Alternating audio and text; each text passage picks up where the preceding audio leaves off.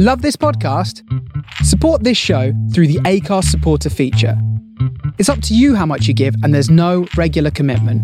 Just hit the link in the show description to support now. I'm Sandra, and I'm just the professional your small business was looking for. But you didn't hire me because you didn't use LinkedIn jobs. LinkedIn has professionals you can't find anywhere else, including those who aren't actively looking for a new job but might be open to the perfect role, like me.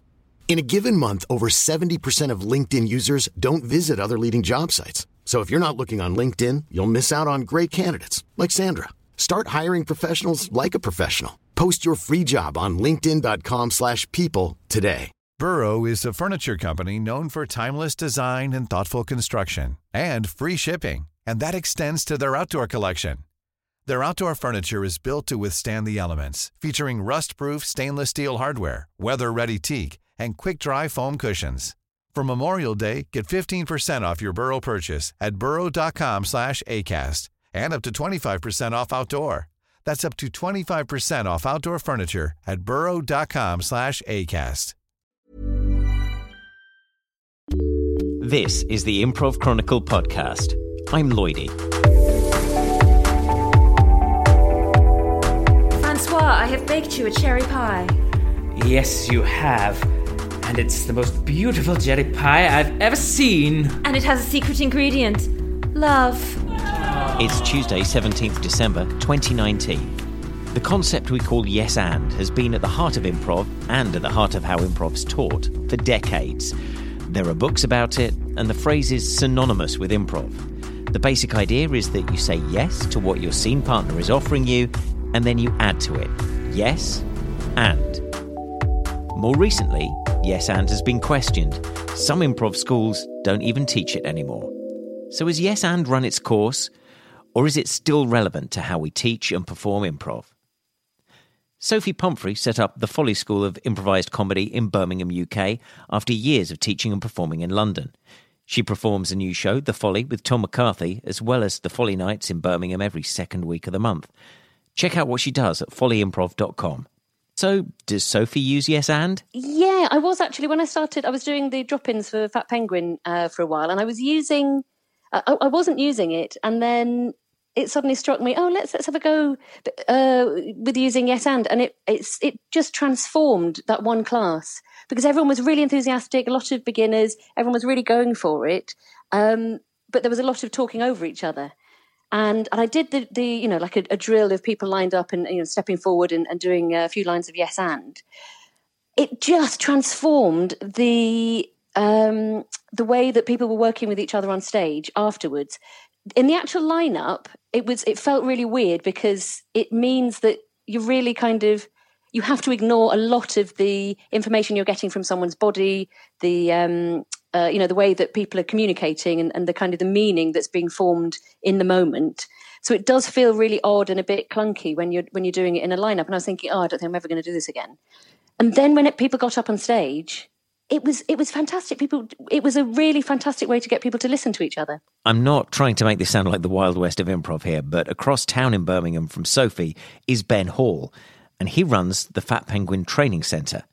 And he does not like yes and. We don't teach it at all. We we accept the world we're in. We exist in the world, and then we contribute something of value to it. And that's that I would argue is what everybody's doing when they're doing improv. I'd also say, you know, improv's a word and it means something. It means that the product is the process of creation. And we, in particular, we're doing improvised comedy. So we want to make sure that we're making an audience laugh and that the process of creating it is the product we deliver to the audience. And yes, and has been largely unhelpful to try because we're doing two things at once. So, Ben, do you use yes and at all? I kind of do, but we don't call it yes and. So I think the reason we stopped was that um, as director of a training company, my job is to make sure that the people who are coming to us, the students, are learning and they're taking away um, things they can use practically when they get up on stage. And what we were finding, as a lot of people I'm sure have experienced themselves, that there's a problem that people are going to, first of all, they're going to interpret yes and as a literal. Do I have to say yes?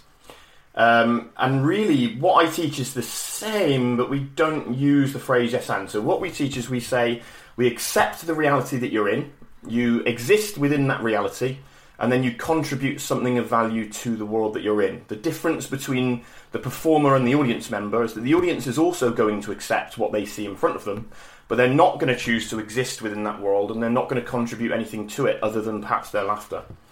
Um, but does the phrase yes and inhibit that? Well, it simply slows down the learning process for the student, I find. And I really took a long time to understand what yes and meant at the start of my journey, I think. So that's why I must stress, to the best of my knowledge, Ben and Sophie are not at war.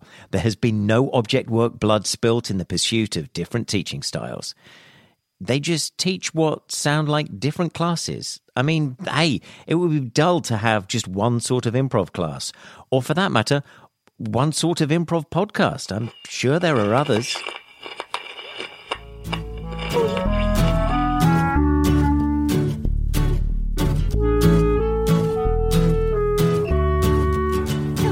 Everybody, and welcome to the Backline. With I'm Rob Norman. I am the host of the Backline podcast, as well as the author of Improvising Now: A Practical Guide to Modern Improv.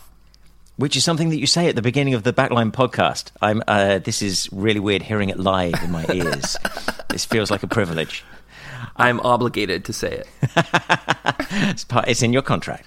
Um, yeah. uh, Rob, we're talking yes and, uh, and so many people more recently, certainly in the last kind of 12 to 18 months, have been saying to me, ah, you know what, yes and, uh, we kind of need to move on from that as an art form now. We can, we can express this differently, what we really mean. How do you feel about that? Well, I would agree with them. You know, I think Yes and had a lot of value when we were starting. You know, when we talk about old school improv, classical improv, Johnstonian improv, it was always about moving the adventure forward, right? It was all that kind of narrative work. So we have a little boy, he's walking through the forest, he meets a dragon, he kills the dragon, he becomes the king. But modern improv doesn't do that. You know, when we're doing a Harold, we aren't telling a story in those kinds of um, Joseph Campbell like plot points. Sometimes a scene is just an experience of being a human being. And so yes and takes on a different meaning. Yeah, um, it's interesting you say that because um, particularly that that applies to a lot of UK improv heritage as well. Um, uh-huh. However, you go you go to Truth in Comedy um, or the UCB manual, for example. They uh, they start with yes and and UCB and and in Truth in Comedy, it is all the way through, and that is that is not Johnstonian improv. Um, yeah, is it is it not Johnstonian improv? Tricky, tricky, tricky. UCB definitely not. Um, Del, he's kind of in, in between those, those worlds a little bit, but um, yeah, we, we can we can talk about it a little bit further. Um, yeah, the, the yes and piece I think has to take on different meanings because it doesn't always apply. And and the way we've solved these scenes that don't fit into these tight categories for us is saying, oh, well, there's always exceptions. Or you're saying yes and to the improviser, not the scene. So it just gets more confusing. You know, I would offer another interpretation of, of maybe what we're really talking about with yes and. Because also, too, with yes and, you know, these rules were created by people who had less improv experience than someone who's in level two right now. I think about that all the time. All of our structure in improv was invented just by people who didn't know what they were doing. And that's awesome because they gave us um, such great footholds to try and um, find our way through this very confusing art form. But I don't think there's, there's anything wrong with us kind of looking at the old techniques and the old vocabulary and being a bit critical with it. But I wonder if what Yes and is trying to tap into is agency. And that's the part that I'm more interested in. Not literally saying yes and to my partner. So, for example, if you say to me, let's go to the store, and I say, no, I don't want to. In Johnstonian improv, I've actually ruined our scene because you want to go to the store and I don't want to. So we just kind of sit around arguing forever. But let's say, for example, we're playing the scene in a different way. Let's say, for example, it is my choice to be terrified in this scene, and it is your choice to terrorize me in this scene. Well, when I say no, please leave me alone, it allows me to be more terrified. And me saying no to you allows you to terrorize me better. So the choice off the top of the scene by saying no in that instant, we are actually allowing each other to have the experience that we we we chose from the top of the scene. And that's agency. So we get to choose how we treat each other, and if we both agree to that on a sub- subtextual level, it doesn't really matter what we say. Because for me, the scene isn't about the story; it's about the dynamic. So it's not so much that Yes and is outdated; it's just, I don't know, misunderstood. Sophie Pumphrey again. Yeah, I suppose a lot of people hear about it in business books and things like that, where, where people are espousing improv as something, uh, you know, which it is. It's, it's a great thing to be doing for your um, creativity and spontaneity in, in all, all aspects of your life. But I think people can kind of pick it up without really examining it particularly deeply, and then you might be getting into a lot of trouble. There's that thing you hear in the in the improv world where people are saying, uh, kind of using it to say, why don't you agree with me? It's really annoying. You know, you're not really doing things in the spirit of improv. And, and I think it's it, that's a bit weird when people use it to say, you know, I'd like to um, you know, why, why don't you come along and uh, and do this with me? You know, I want I want to play your night, and and and they say, sorry, we're booked, and and then the, the you know, so well, why didn't you yes and me? You know, it's kind of a weird. People can start to be a bit odd with it because it's a shorthand for you have to agree with me. Clearly, that's not going to work in real life, and real life is what I'd like to see on stage. So I think the it, it's true. Lots of I think there have been a few situations on stage where people have felt like they've been railroaded into agreeing with things that they they they weren't comfortable with. I've seen that happen a few uh, times over the years, and people have mentioned it to me. The other thing is, I think there's a, there's a move away from rules. Like Mick sort of his books, the uh, scene from the inside out. I was so thrilled when I read that because he was talking about the rules are just what you do when um, uh, when, when things are going wrong, we're sort of pointing out the bad things that we can identify. When things are going right, we're just really joyful and we don't care about why. But I do care about why. And so I'm, I'm quite interested in, in looking at skills and how people, uh, you know, how we, how we break down something that's working and, and, and, and are able to repeat it well. Um, and sometimes that, you know, that can be quite subtle and strange. Rob Norman breaks down yes and in an interesting way. You know, I, I can yes and you, Lloydie, and I can also say fuck you at the same time which is like you know, Lloyd, if you're going to give me a, a, an initiation, give me like a like a, a normal initiation. I've managed to buy a new car. Yes, and and that car is actually um, from the CIA, and it has its own brain, and it's going to tell us where the next crime we have to solve is. okay. I have literally said yes and to you, but also what I've done to you is I haven't held any of your information. I haven't made you feel special. Mm-hmm. I haven't created a dynamic with you. Nobody, nobody in the audience actually heard what your first line of dialogue is. All they heard was my weird Knight Rider idea that I forced upon you. That's very different than you know you saying that line again and me sitting in it with you. And even if I were to sit in that moment with you and say, "Oh no, Lloydie, no," that is more generous to you than saying yes and and bulldozing all over your idea what I'm hearing from every contributor is that accepting what a scene partner says is a nuanced business. It's not just about saying yes, it's about reading the dynamic that they bring to the scene and then building on that. So, what's the future for Yes and? Ben Hall. I believe it's already evolved. Nobody's literally doing Yes and. I believe everyone's doing what we're doing. I haven't. This isn't the thing that's kind of been created by me in spite of yes and. This is yes and. It's just that the phrase yes and is so complicated to teach and is so often misinterpreted that we just take it away and replace it. I think. Yeah, I, I don't know. Does it have a future? Yeah, of course. It's uh, tradition's going to ensure it has a future. But is that what people are doing on stage? I, I'd argue it's not. I'd argue nobody's getting on stage and literally saying yes and. Sophie thinks it's sticking around too. People will probably keep using it, I think, because it is a very useful shorthand. Um, and then I think one of the reasons why people are pushing against it is it is because I suspect there's a kind of as people move away, you know, people start with um, short form improv quite often, and then they find out about long form and then they start to look down on short form which is foolish because the skills are, are pretty much the same. You know, there's a few differences, but you're, you're effectively replacing structures, um, you know, sort of shorter structures for longer structures. So, you know, you still need to be listening. You still need to be um, uh, working with what's there on the stage. You still need to be finding the fun for yourself in short form and in long form. There are so many ways in which they're the same. Um, and I think sometimes people get into a kind of fug about, oh, well, I just I just want to sort of leave the short form stuff alone and, and focus on the real art of things. And they, they, you know, a lot of things can go by the wayside, which perhaps don't need to.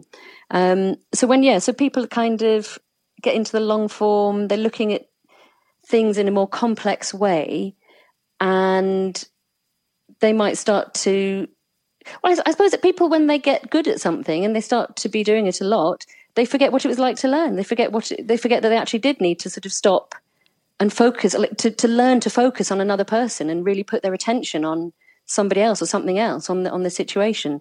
Rob Norman, what is the future for Yes and? Well, I think I think Yes and is here to stay. I I don't see it going anywhere. I mean, you know, we have a theater here in Canada called the Loose Moose, which will probably always say literally yes and in offers. They have a very Johnstonian style of play because it's Keith Johnstone's theater. I think theater sports will always probably use yes and in a literal way. I think that's awesome. I think for those classical styles of improv, that's what they should be doing. Um, for modern improv, for stuff that's happening in Toronto, I mean, I, I teach at a long form company called The Assembly, and yes and is not a conversation. We're not having a conversation about not asking questions. M- maybe the first time a student comes from another school and asks a question and stops the scene because they feel so guilty because they did something wrong that went against the code of improv.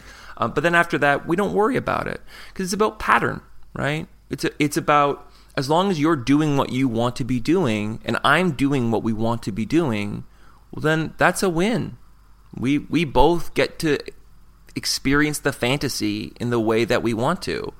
And so we don't need to worry about anything else. So I, I do think probably in the future you will see these different variations of how people are kind of deconstructing what yes and means or what it's supposed to mean. And you'll probably end up with a hundred different definitions. Next time on the Improv Chronicle podcast. This podcast began at the end of July 2019. The next episode's due to drop on December 31st, 2019. In nearly six months of producing this every two weeks, I've had to edit out so many pearls of wisdom and nuggets of improv gold. Next episode, you'll hear some of the material from our amazing guests that didn't quite make the final edit, but that are still really worth hearing. In the meantime, I hope you have a great Christmas. The Improv Chronicle podcast is produced and presented by me, Lloydie James Lloyd please subscribe and rate us on your favourite podcast app. And if you have an idea for a possible episode, get in touch via our website, improvchronicle.com.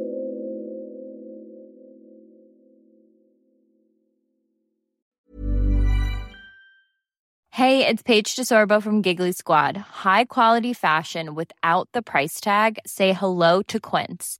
I'm snagging high-end essentials like cozy cashmere sweaters, sleek leather jackets, fine jewelry, and so much more. With Quince being 50 to 80% less than similar brands. And they partner with factories that prioritize safe, ethical, and responsible manufacturing. I love that. Luxury quality within reach. Go to quince.com slash style to get free shipping and 365-day returns on your next order.